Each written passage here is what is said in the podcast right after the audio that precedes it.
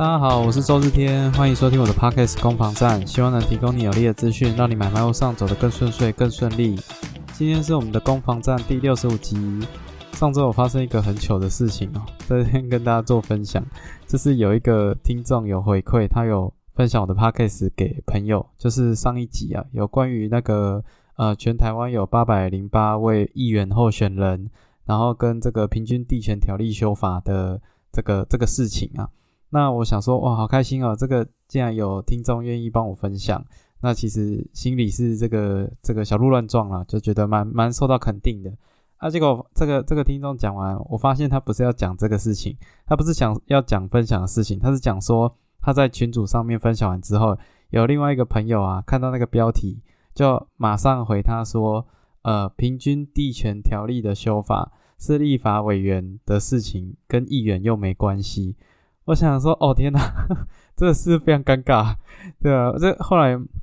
我去查一下，确实也是这样子啊，所以这个做了一个不当的连结啊。那当然，这个这个我是觉得说，呃，也蛮好的，就是有有听众可以回馈我这边哪边没有没有资讯没有查完整啊，因为立法委员在管的是这个中央的的法条的修法嘛，还有中央的预算。那议员的话，则是管地方自治条例的的部分，还有地方的预算，所以议员跟委员这处理的事情是不同啊。那我我自己是觉得，还还是很谢谢这个听众的一个回馈，因为我觉得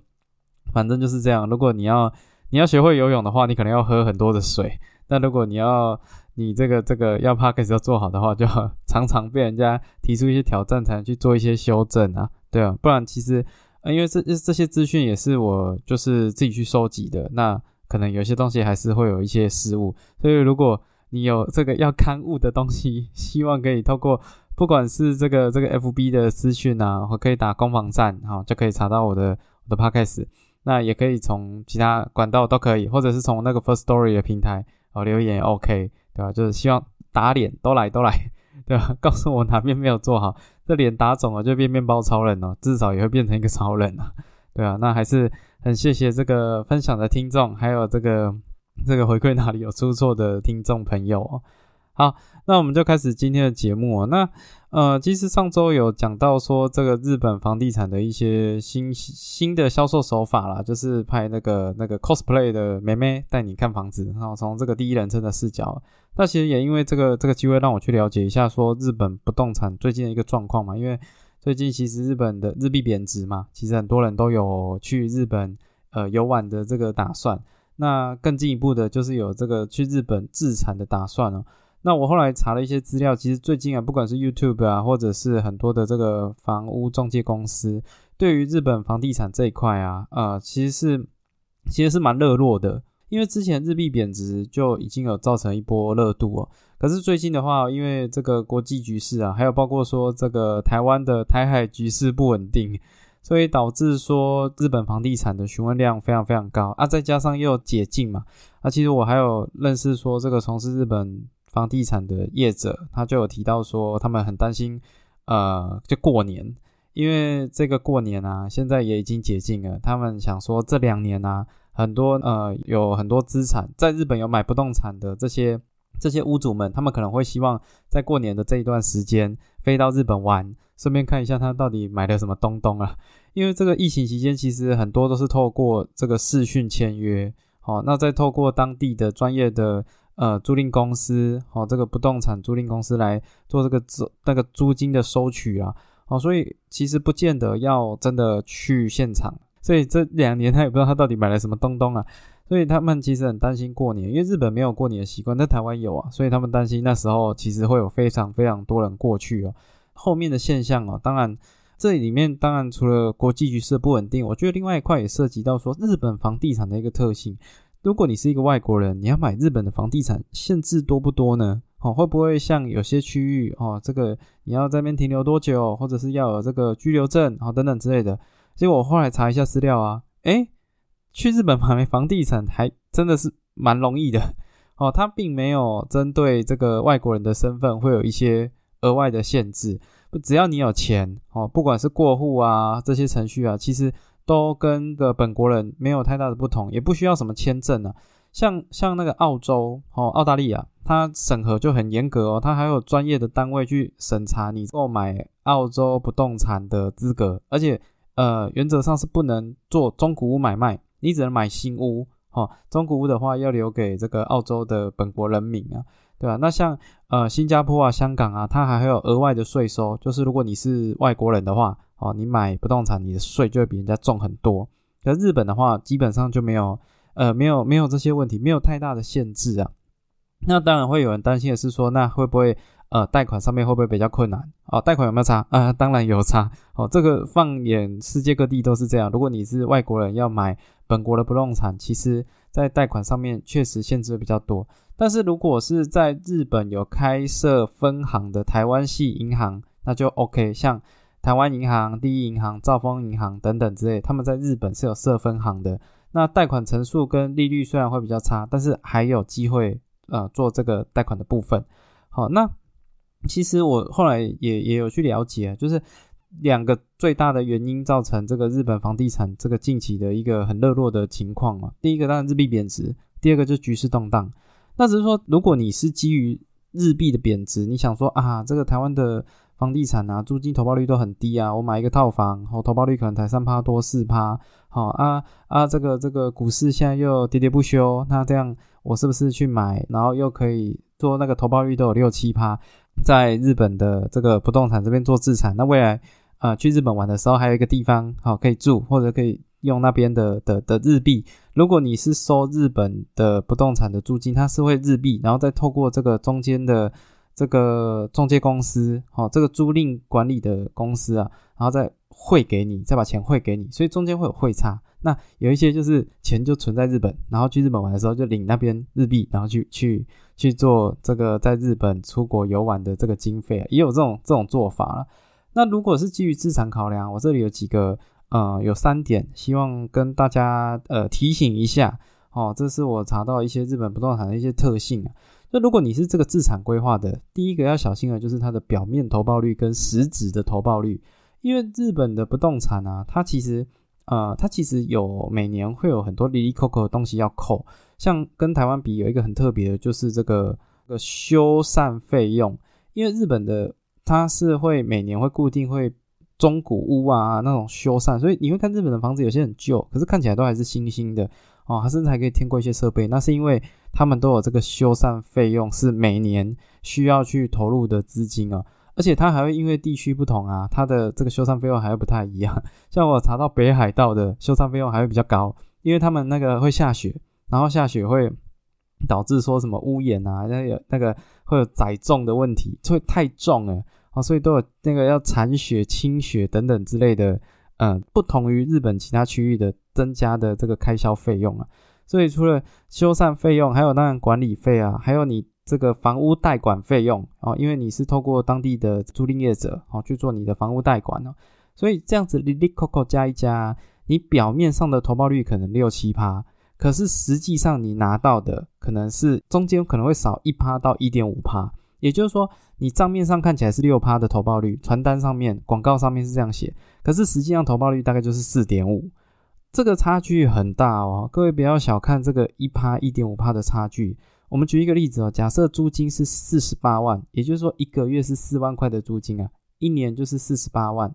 那如果投报率我们抓六趴的话，你大概买的总价就是八百万，哦，也就是这个四十八万的年租金去除以。八百万的房屋总价，你就会得到六趴的投报率。OK，那但是但是如果我们租金不变，我们一样一年收四十八万，可是投报率如果四点五趴的话，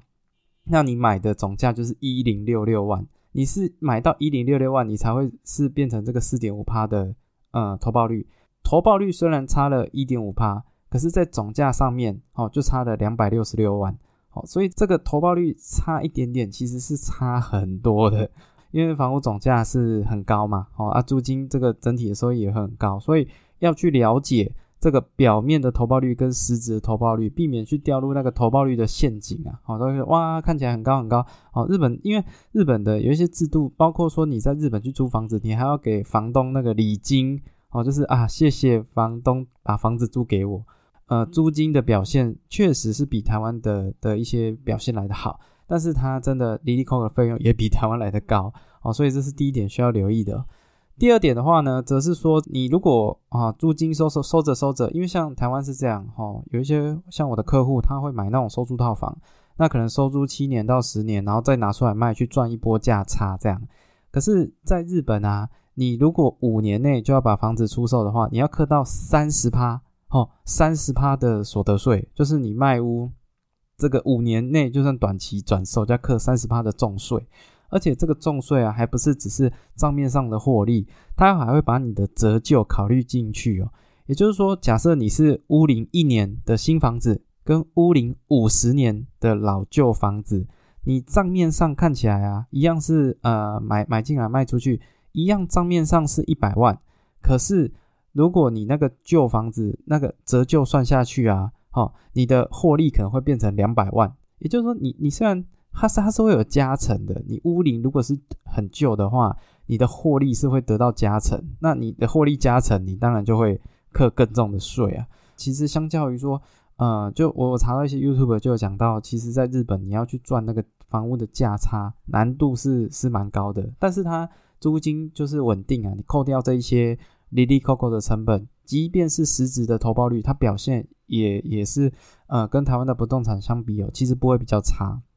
那最后的话，则是中介服务费了啊。如果你要买买或卖日本的这个不动产的话，其实买方或卖方都是三趴哦，买方三趴，卖方三趴啊，还有 Lily Coco 的杂费了。所以这些都是在如果要自产的规划要去要去稍微去衡量看看的。而且日本啊的不动产，它其实不像台湾有很大的空间可以可以操作啊。你如果要去杀价，它那个溢价幅度都很小了。我看到有一些。那日本房地产业者就有举例啊，可能是一个三千一百八十万的，那可能空间就是八十万，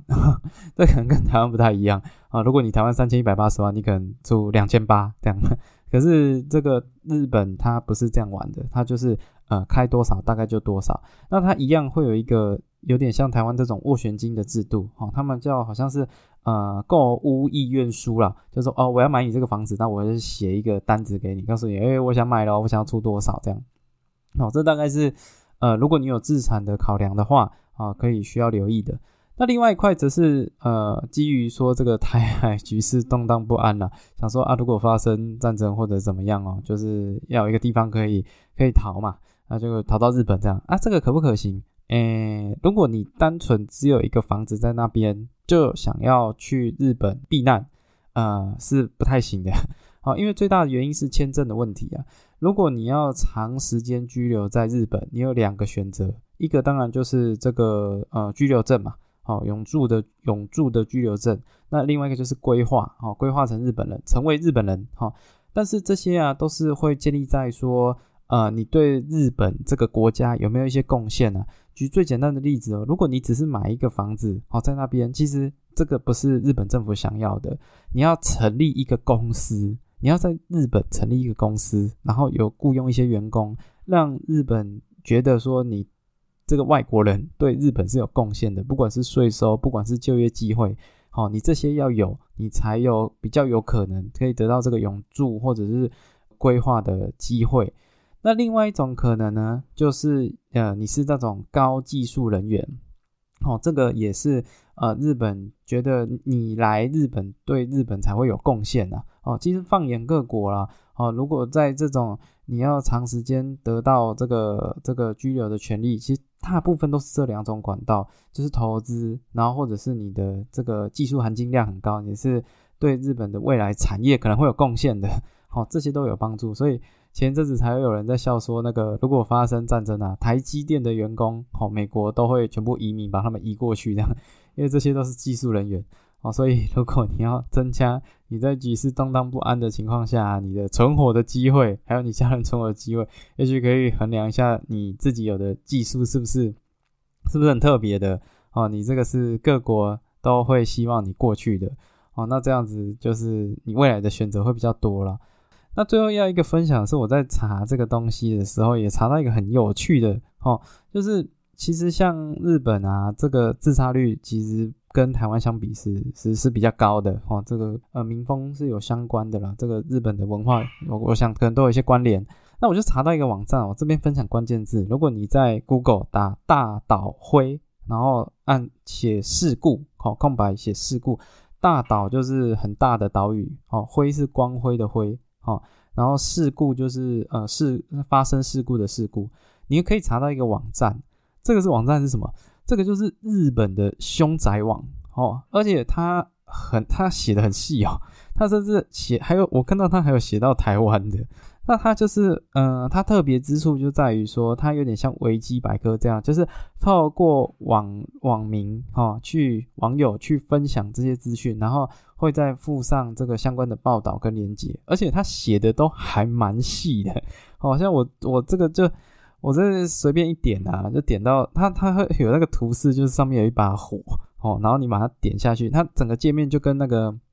那个 Google 地图很像，你就这样拉着拉着拉着，然后你就可以看到哪一个地址，然后上面有一把火，然后把它点进去，它就会写。像像我这里有点到的就是就是那个呃市政房屋三楼不明男子二十三岁在浴室硫化氢自杀哦，你看写的都超细的，连在哪边，然后什么事情都都都写上去。还有还有这个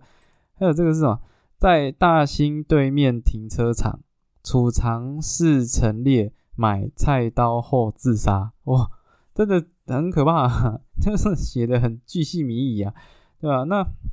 什么老妇人独自死在一楼哦，发生火灾哦，这些等等的，其实写的蛮细的。那呃，如果你真的有要买这个日本的房产的需求啊，其实我会建议啊，或者是你要去日本玩哦，有这种。M B N B 啊，哈，或者是这个去租房子啊，等等之类，可以查查看这个网站，然后大岛辉，哈，然后事故，你就可以查到这个站了。那顺带一提哦，其实日本啊，对于凶宅这件事情啊，他们他们只有第一手要讲，如果是第二手就不用讲了，所以他会有那种。呃，我看网络上就有建议，如果是那种限定租赁时间的，他们有一种租赁契约，就是我只有租你一年，啊，你一年就要搬走，或者我只有租你六个月，你六个月就要搬走，那个就是拿来去去洗凶宅的，把那个第一手给它洗掉。像那种是事故屋的机会就是蛮蛮大的哦，所以各位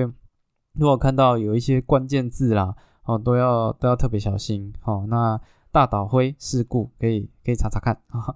OK。那呃，第二个想要跟大家聊聊聊到的是，这最近有很多这个诈骗集团在呃社区里面有那种呃犯罪的空间呐，就是把把人抓把人头抓过来，然后呃把他手绑起来，然后呃十七个人在一个五平的小空间，这个这种社会新闻呢，那呃那其实真的是是蛮惨的啦。这个希望这些事情都可以顺顺利利落幕嘛。那只是我这边要跟各位分享是说，我查了一下，其实他们都这一些犯罪的地点啊，很多都在呃一些一些从化区，像像最近这个新闻闹比较大的，有在两个区域，一个在青浦哦，青浦的从化区，还一个在淡水新市镇。好，那我我不是说在这些地方很危险，然后这个要特别声明，是说为什么这些犯罪集团哦，他会选择在这些区域去做他们这个犯罪的据点？那其实，呃，我我我查了一下，它其实也因为这些区域都有一些特性啊，包括说它因为它是新大楼，它在刚刚交屋的期间其实是很混乱的哦，空屋率高，然后很多人在装潢，进进出出很复杂，公社也还没点交，管委会也还没成立，还有包括保全对住户也不熟悉，所以如果你是呃租在里面，其实有那种呃，因为有那种产品定位，它本身就是。就设定成说自产收租使用的，它可能一层是八户十户，然后两只电梯，那种其实出入就会很复杂了。如果你要一层两户的，其实呃对面住谁你就会特别留意嘛，对吧？所以像那种大社区，然后一层很多户，又很多人，呃，这个这个在里面租房子，然后又是这种比较外围的，哦，因为因为这些外围的地方啊，它可能租金会比较便宜，在这个情况下，其实风险就会就会比较高一些。所以，如果呃有有这个新社区的这前两年呐，真的是黑暗期。那如果你想要避开这样的事情，我我看那个很惨啊，那个青浦的那个社区啊，就是 Google 评价被被洗到很低，哦，就是大家就说，哎，这里有这边这边发生这个台版柬埔寨大楼这样，那写的很什么 K K K 园区在在青浦这样，类似这种文字，我就觉得啊，这个我如果是社区住户新买的自住客，我是觉得蛮衰的啦。哦，真的蛮衰，又又又不，我又没办法去决定说，呃，邻居是谁，然后也要来租这个房子。哦，那我后来也了解到说，哦，就是这种事情啊，你要降低这个可能性的话，其实社区就是要有那种很热心的人，就是会，我我看 查到一个是。呃，他他不是这种犯罪集团，他是有人吸毒，哦，有人吸毒。呃，某一届的那个委员，哦，我不知道是主委还是副主委，他就很热心，他就是会去贴公告，就说，哎，几号几楼，哈，呃，你这个房间有异味，哈，我们已经有请警方关注了，哈，那那你自己要多留意。然后他旁边还会贴一个，呃，这个社区有哪哪些户别已经被警察抓走带走了，哦，这些都是吸毒的。那我我那时候看到，我当然第一个反应是，哦天哪，那这社区怎么这么多人吸毒？那这就因为他那个有写那个被抓走的有写满满的，他他时间写很长哦，他写三年啊，抓了可能五六个啊，我觉得这这比例好像也也有点高。那但是他在那个公告上面就写说什么，我们要无毒社区哦，我们不要有人在这边吸毒哈之类的，然后就会写写写谁谁被带走，谁被带走，几号几楼几号几楼几号几楼。对，而且是清清楚楚的。那我觉得，其实如果有这样热心的住户啊，呃，对社区真的是一个福祉啊。因为，因为他这样写啊，其实这些呃犯罪人士他也不希望惹麻烦的。你这个社区如果管很严，这这个跟那个呃破窗理论很像哦。就是，就我不知道各位有没有听过这破窗理论，就是在讲说那个美国的地铁啊，啊，有一些废弃的地铁，就是呃，它有一些废弃的列车，那。那些地方啊，就是治安比较不好，都会变成这个犯罪的温床，然后就会有一些些呃不良分子就会去那边丢石头打破那玻璃。那你今天只要破了一扇玻璃啊，哦，破了那个列车上面一扇玻璃，那其他就会一直破哦。就是你如果有一个破口出来啊，没有去管它，那大家就觉得说这地方没人管，然后就会就一一直会发生一些呃不好的事情，然后犯罪率就会往上提升，然后安全度就会下降。对啊，那这就破窗理论，其实。社区这种破窗理论其实也是蛮明显的。如果有人在管，好这些呃犯罪分子看到说这社区，哎呦，这个社区活动办得很很 很，一直常常在办活动呢，啊贴了很多警语啊，很多人都被警察抓走了啊，看起来这个这个社区的人对于这个社区的事务参与度非常高，那他就会觉得蛮绑手绑脚的。毕竟毕竟我我看那个网络留言，有些人也真的是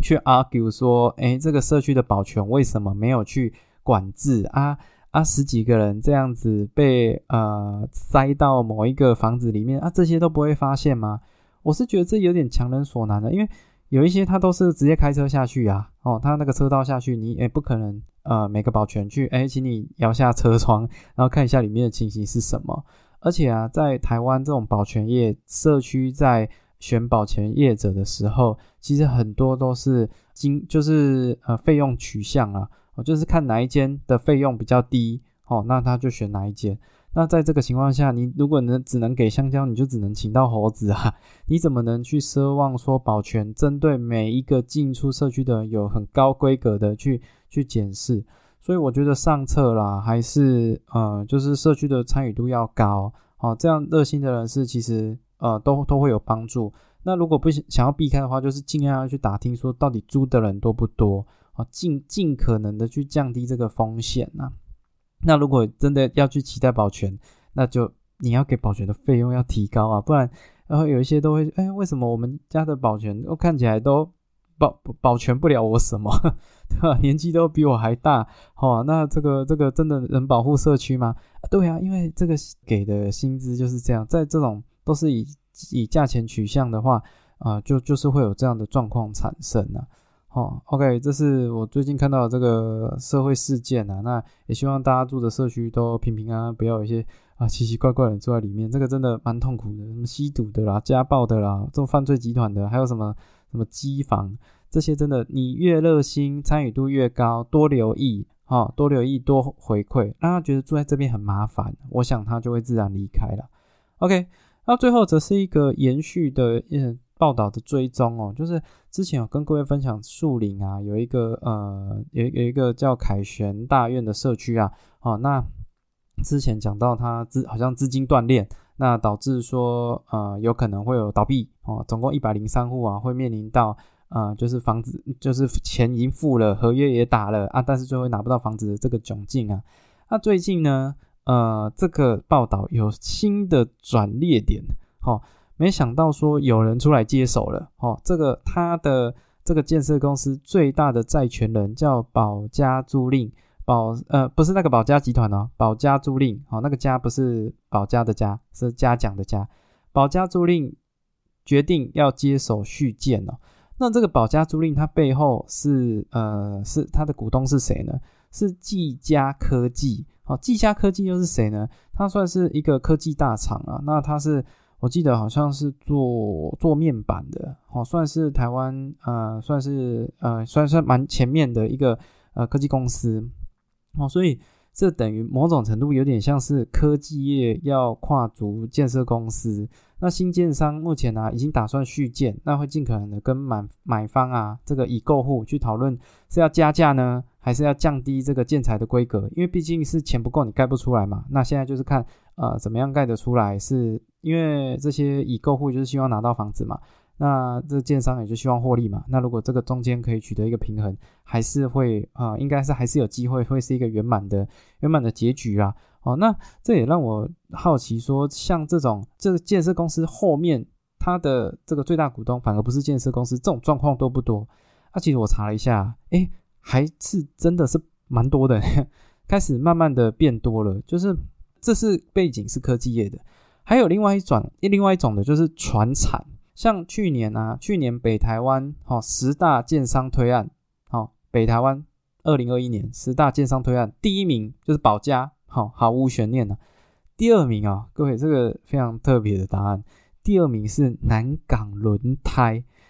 卖轮胎的哈，在它成立于一九五九年，哈，那已经公司已经六十二年了。然后他在南港要推出一个啊豪宅，是那种一两百平的，而且它基地超大块，它基地快接近一万平哦。而且像这个南港轮胎，还有像中华电信哦，还有像这个做家电的哦，东元、森宝、大同、三洋电哦，这些船产啊，他们其实都有在这个跨足建设公司的一个领域的规划。那为什么？因为他们有很多很多厂房。他们有很多很多的地，很多很多的闲置的土地的资产，那都放在那边没有去活化，好，所以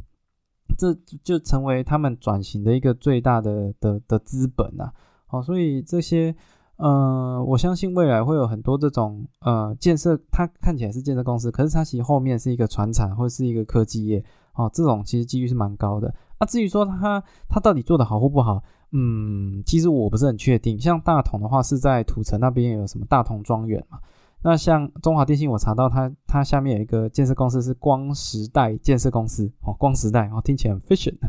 对啊。但是我去看了一下那个网站啊，呃，我觉得他们还是蛮专注在他们本业上面的啦。因为光时代建设的那个官网啊，是我看过做的是是最简陋的，真的是没有什么东西。哎呀，看起来他们还是以中华电信的本业为主。那只是这个就是凸显说。